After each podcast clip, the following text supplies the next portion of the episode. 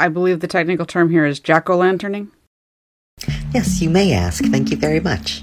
In a vaginectomy, they go through the vagina in order to make incisions along the wall of the vagina and remove it entirely. I personally like to refer to it as jack-o'-lanterning, but I think that might be a little gruesome for others. It can prevent the vagina from secreting any fluids, and it also eliminates the need for any pap exams.